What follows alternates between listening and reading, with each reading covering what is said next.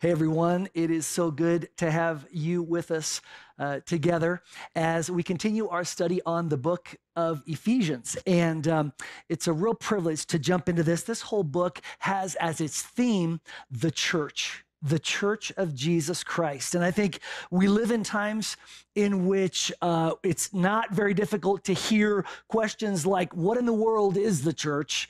Uh, or maybe even, What difference does it make? Um, or perhaps, um, How do we even get to living out God's ideal for what the church should be? Maybe you've heard those questions asked. Maybe we've asked them ourselves, to be honest, right? And I believe that God, uh, through the book of Ephesians, is answering those questions and speaking directly to those realities. What is the church? What difference does it make? And how do we get from here to there? How do we truly begin to walk out um, God's ideal and God's dreams and God's purposes for us as His church? And I want to just uh, thank uh, Dan and Darren for uh, their messages leading up to this one. Man, God, through the Holy Spirit and through the Apostle Paul, lays that foundation of, of what we are as a church and what Jesus has done for us. Um, I think I speak on behalf of all of us, Darren, when I say we're sorry that you don't have more French uh, in you and your DNA, though we are thankful for the British and for the Scottish and the little bit of Jewish that you have uh, in you. But most importantly, we're thankful that you're a part of the citizenship of Israel and that we are part of the lineage of Israel, that God has done something that we could have never done for ourselves by making it so. Uh, Pastor Dan, we're thankful for that teaching on the manifold wisdom of God, the multifaceted, multicolored reflection or revelation of who Jesus is that happens only when we come together. Only when we're willing to allow God to bring us together as one, as His church, is Jesus revealed not just to the world, but actually to the principalities and powers, to angelic forces that are longing to look into this, this mystery of what the church is. And so today we're going to look at chapter 4, verses 1 through 16. And I believe that, man, it's an exciting portion of the book because all of a sudden we see a bit of a turn where, uh, again, the Holy Spirit through the Apostle Paul is calling us now to action. The foundation has been laid in chapters 1 through 3, and all of a sudden now it starts getting practical. The rubber starts hitting the road, it starts getting real. And so I'm going to read verse 1 today. And it says this As a prisoner for the Lord, then, I urge you, of course, the Apostle Paul speaking here, writing, I urge you to live a life worthy of the calling you have received.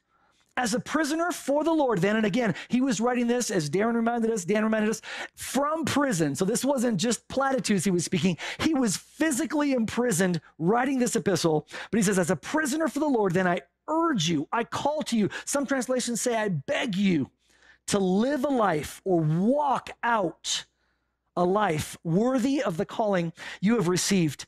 You know, the first thing that I noticed from this portion of scripture is the power that a call can make. The power that a call can make. You know, Cami and I are both into reality TV. Um, I'm not going to say which of us is more into it, but it's not me. Um, and uh, one of the shows that we found ourselves watching uh, fairly regularly a few years ago was The Biggest Loser. And um, if you know anything about the show, of course, it's, it's the idea of they have this ranch set up where uh, folks that have been struggling with their weight and perhaps felt unsuccessful in, in shedding the weight that they wanted to shed, all of a sudden can be a part of this program where there's a ranch, there's chefs, there's nutritionists, there's exercise experts, there's coaches, there's psychologists. I mean, mean, you name it. There's a dream team of people assembled. There's all the resources and workout gyms and trails and everything necessary to truly make what was impossible possible. But here's the cool thing. Sometimes you would see on the show the very beginning when they would even find out that they were going to be a part, that their name had been called, that they got that call like, hey, you've been invited, you're going to be on the show. And all of a sudden you could see the expectation, you could see the joy, you could see the excitement that they felt. Why? I believe it's because they knew what a difference that call was going to make in their life. They knew that all of a sudden, all of these resources were going to be at their disposal, that they were going to be surrounded by people who were committed to helping them succeed, to helping them achieve what they had only dreamed for on the inside a, a fitness and a health and, um, and, a, and a level of, of gladness and happiness in their life that up until that point had been impossible. I believe that uh, if we really looked at this, that God would be saying, guys, You've received a call. Even when I invite you, live a life, start walking into the calling you have received. First of all, we should be filled with joy because our name's been chosen. We're the lucky ones. We all of a sudden have the resources of heaven, the Holy Spirit, the Father's power, everything we need in our lives to help us begin to live out this calling that we've received. Here's the other part of it that's cool is that the actual word church in the New Testament, in the Greek, comes from the idea of those who have been called out and are assembled together. Those who have literally been called out. That is what the word ecclesia means. So God is designing and creating this new thing called ecclesia. And by definition, it begins with those who have been called out of the world and to be a part of this new thing that God is doing. And I'm telling you what, I believe that we can share in that joy and expectation that all of the resources of heaven are ours to help us walk into what God is calling us to walk into. But check this out immediately from exhorting us and from calling us and inviting us to walk into this new thing, all of a sudden, look at where it goes in verses two and three it says this be completely humble and gentle, be patient, bearing with one another in love. Make every effort to keep the unity of the Spirit through the bond of peace. you know, uh, we were, my wife and I were in San Francisco uh, a few days ago, and we found ourselves calling an Uber uh, for a couple of short trips from our kids' place a little bit farther south to the hotel that we were staying at on Union Square. And, um, and as part of that Uber app, you know, uh, you get to select, you know, if you want an Uber or an Uber Black, I think is one of the options. And that's kind of like a, a luxury vehicle or something like that that picks you up.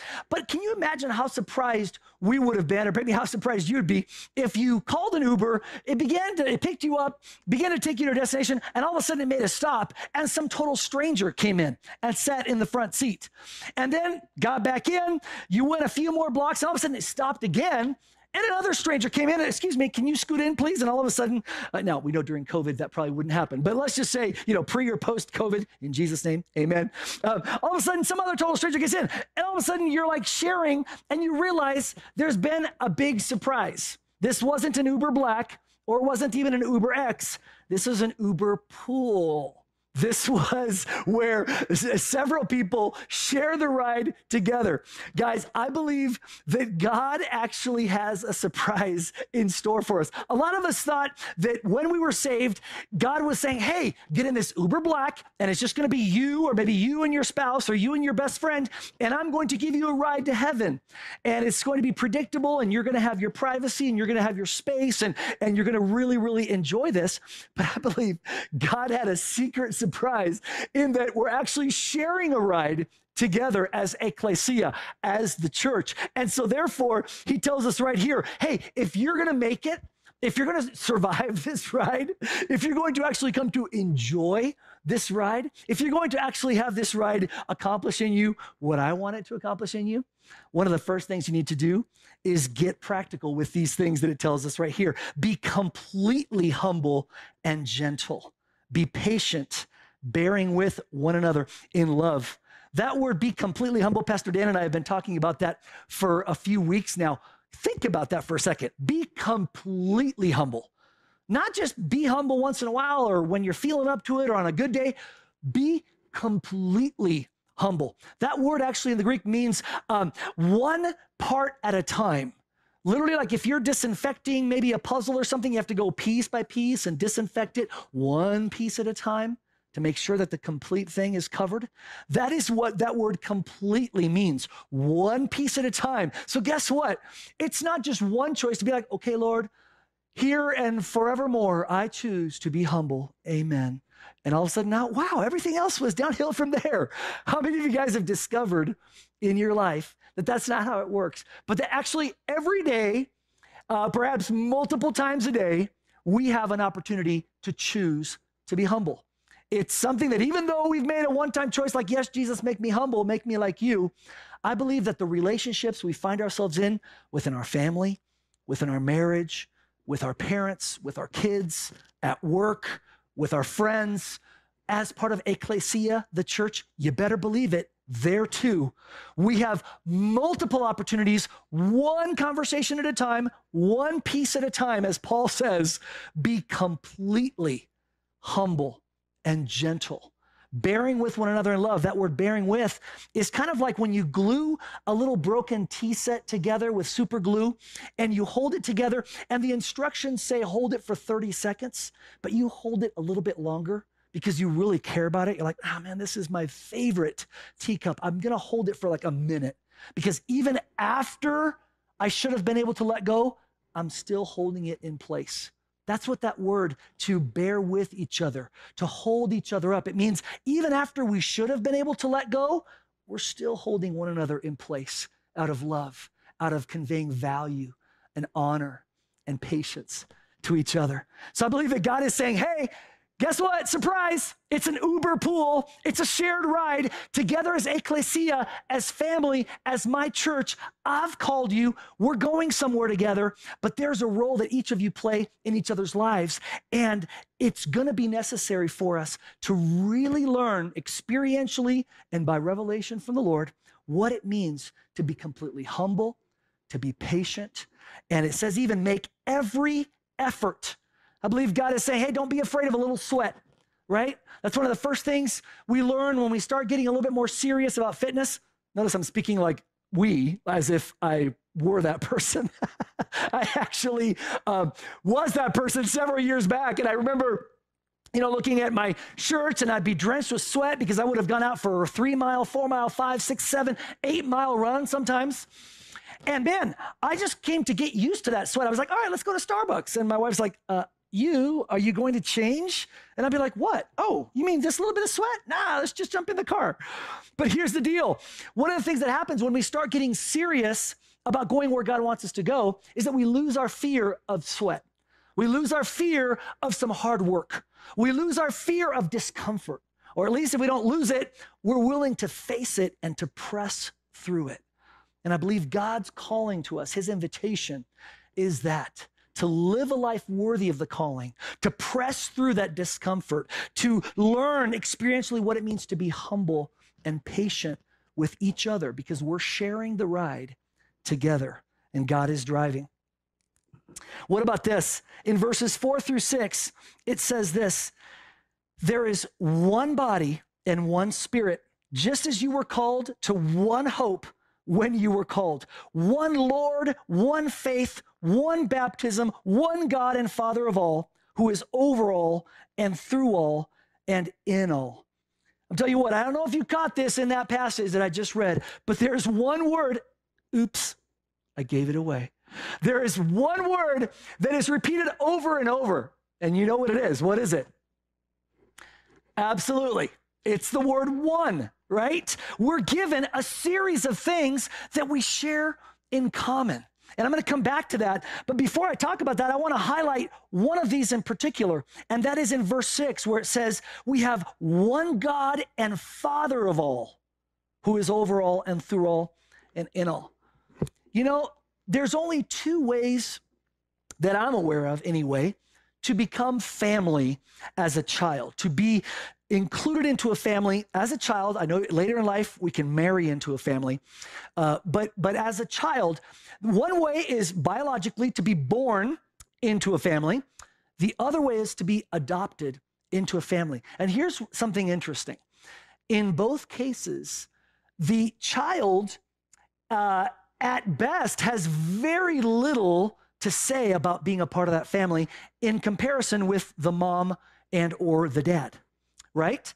Um, in the biological sense, mom and dad make a decision to have children, and uh, all of a sudden, uh, a short time later, this child is born into the world and is born into that family. They had no say, right? Mom and dad decided all of a sudden they're part of the family. Perhaps they have one sibling, two siblings. Maybe if they're like my dad, they have eight siblings, but they're a part of a family. What about being adopted? Man, this truth carries even further with this because all of a sudden you've got a mom and or a dad who are going through an incredible ordeal to bring this child, this young boy or girl, perhaps an infant or later on in their childhood, into this family.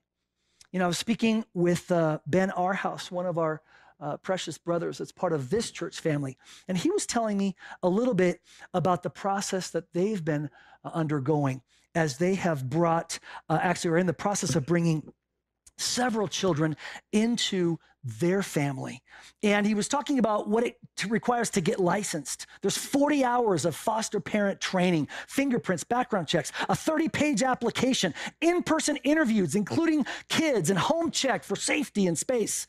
After the placement, there are court hearings every three months, family engagement meetings every six months, caseworker and lawyer home visits once per month, two to three times per week visits with biological parents. Physical therapy appointments biweekly, speech therapy biweekly, cognitive behavioral therapy appointments weekly, continuing education 3 hours a month, parent child bonding therapy biweekly.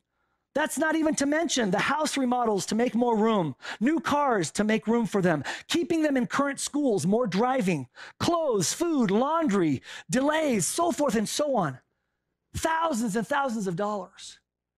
I'm telling you what, it's incredible when you talk to Ben or Alyssa because what you'll hear from them is the joy and the love that they have for these kids. And yet, wow, so much sacrifice, so much has been a part of the process of bringing these children into their family. And I believe that God is telling us, and He wants us to understand very clearly here, that we are family. We're part of God's ecclesia, part of His called out ones, part of His church. Not because we feel like it, not because we've chosen each other, not because we always like each other, not because we always agree with each other, but because He has made it so. He tells us here we have one Father. We have one Father. He has declared that we are brothers and sisters. He has adopted us into His family. He has had us be born of His seed, as the epistles of Peter tell us. So not only do we have His DNA, but we've also been adopted together. And so I believe that God would say to us, quit bickering with each other. Quit trying to say, well, really, are they part of my family? Are really, are, do I, do I, am I a sibling of that person? The answer is yes. If they have God as their father, if they've placed their faith in Jesus and been born of his DNA, then we are family together. And so it's up to us to figure out how to be family together, how to love each other, how to be patient with one another, how to accept one another. But we are family. Again, we have to decide if it's going to be because we feel like it or if we're going to trust what God says about it and living by faith means we take what God says and what God has done and make that our foundation. God has called us brothers and sisters. If you look at that passage again, all of those things that it mentioned, God is calling us to say these are the things that matter most. One body, one spirit, the Holy Spirit.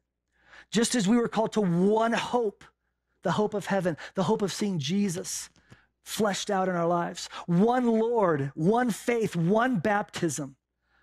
All of these things, God is saying there is way more that brings us together than the things that tear us apart. If you're like me, you feel all those things that pull us apart. Man, I'm telling you what, political differences. Pastor Dan mentioned it last week differences on masks, differences on where we stand with racial tensions in our nation, differences on how we parent our kids or what we're going to do this next school year. Send them, homeschool them, hybrid. Differences, differences, differences. What kind of music we like, what, what, what kind of teaching we like. Man, there's so many things that I think sometimes we realize want to pull us apart. And God is saying, man, there's way more that makes us one. There's way more important things that bring us together as the family of God than the things that are pulling us apart. And maybe it's time that we come back and realign and say, God, align me. Maybe I've allowed these other things to become more important, my own opinions. As Pastor Dan shared last week, that, that my own opinions sometimes I've exalted above the discernment of, Lord, what, is, what are your thoughts? What are your desires, Father? And I want to be pursuing those things, the things that are on your heart. I believe if we will allow God to realign us and make this hope, this Lord, this one God and Father of all, if we make those the things that matter most, we'll realize that it's not quite as tough to come together and realize that we are one in Him. From there, it goes into a passage where uh, it explains that Jesus is the conqueror, that he rose to heaven, he descended to the lower earthly regions, he rose up in power and authority, and he gave apostles, prophets, evangelists, pastors, and teachers all these different voices that speak to us as the body of Christ. Some of them speak to us, mobilizing us to go forth as those who are sent the apostolic. Some of them speak to a very specific situation with the mind of Christ as the prophetic. Some of them are just bubbling over with the good news. How can we be good news? How can we share good news with those around us? And the evangelistic. Some of them are concerned with the, with the well being of the flock or an individual sheep. Man, that's the pastoral. Some of them are just passionate about helping equip and, and helping each other understand the truths of God's word or how to apply them in our lives. That's the teacher. But I believe that God's hope, and we'll, we'll get more into this in the weeks ahead on a future series where we're going to really unpack each of those voices and the role that they play in the body. But I believe that God is saying, man, if we open our hearts within His ecclesia, His church, in this shared ride together, you know, we might sit in a service and go, wow, I, man, that didn't hit me quite the same as last week's or whatever. Maybe you're sitting here going, wow, when's it going to be done already? Good night. I got way more out of Pastor Darren's message two weeks ago. That's okay. That's okay. There's different voices that God has brought together to coach us, to equip. The purpose of those is to equip the saints for the work of the ministry, to truly help organize the body, align it. It's almost like a chiropractor. If you look at that word in the Greek, it's organizing the pieces and aligning them so that they can truly function at their best, most efficiently, and to truly become a place where God dwells by his Spirit. But let me read verses 13 through 16, because this is where I believe that we see God's high hopes for his church and the secret sauce that makes it possible. Verse 13, until we all reach unity in the faith and in the knowledge of the Son of God and become mature, attaining to the whole measure of the fullness of Christ. Think about that. Attaining to the whole measure of the fullness of Christ. Then we will no longer be infants tossed back and forth by the waves and blown here and there by every wind of teaching and by the cunning and craftiness of people in their deceitful scheming. There's plenty of that going on in our world. But verse 15 says, Instead, speaking the truth in love, we will grow to become in every respect the mature body of Him who is the head, that is Christ. From Him, the whole body, joined and held together by every supporting ligament, grows and builds itself up in love as each part does its work. I'm telling you what, God is saying, I've got high hopes for my church. I've got high expectations. I've got incredible, I guess he has faith. I don't know. He said it, he believes it. So I guess it's faith. But um, incredible desires for his church to mature, to grow up, and in every regard, be the body of Christ in this world. Guys, we're living in a, in a generation, in a time, in a day and age where the world is dying to see Jesus in flesh and blood. The world is crying out to see the body of Christ rise up and show us what Jesus looks like in this world. It's that manifold wisdom that Pastor Dan spoke of. But we're never going to get there without this secret sauce. And I'm sure you probably noticed it, but I believe that God's secret sauce is one that is essential in every successful marriage, in every successful business, in every successful sports team, with every successful golfer, in every successful parent, and that is this. He said these words Instead, speaking the truth in love, speaking the truth in love. I believe that God is saying, you know what, church? As you're sharing this ride together, as you're discovering what it means to be my ecclesia, my called out ones, as you're truly learning to live a life worthy of the calling, it's going to require humility Pastor Darren mentioned it. The Apostle Paul's name, it was Saul, meaning, you know, powerful, majestic. All of a sudden, God said, No, no, no. I want you to see yourself as simple, as, as, as lowly because you're dependent completely on me. And I believe that God is saying, you know what? If we will enter into that spirit of humility, we will be able to both speak truth in love to each other and we'll be able to receive truth in love. See, the world wants to pull those things apart and say, you know what? You got to choose. Either you're going to be a loving person or you're going to be an angry, judgmental truth person. But that's not what we see in Jesus.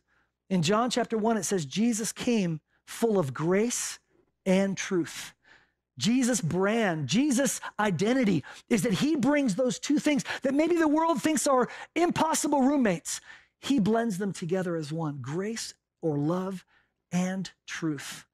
Man, if there's something holding me back, God might give you a word. God might give you a strategy or a way to approach me and say, Man, I want to encourage you. Don't let this thing hold you down.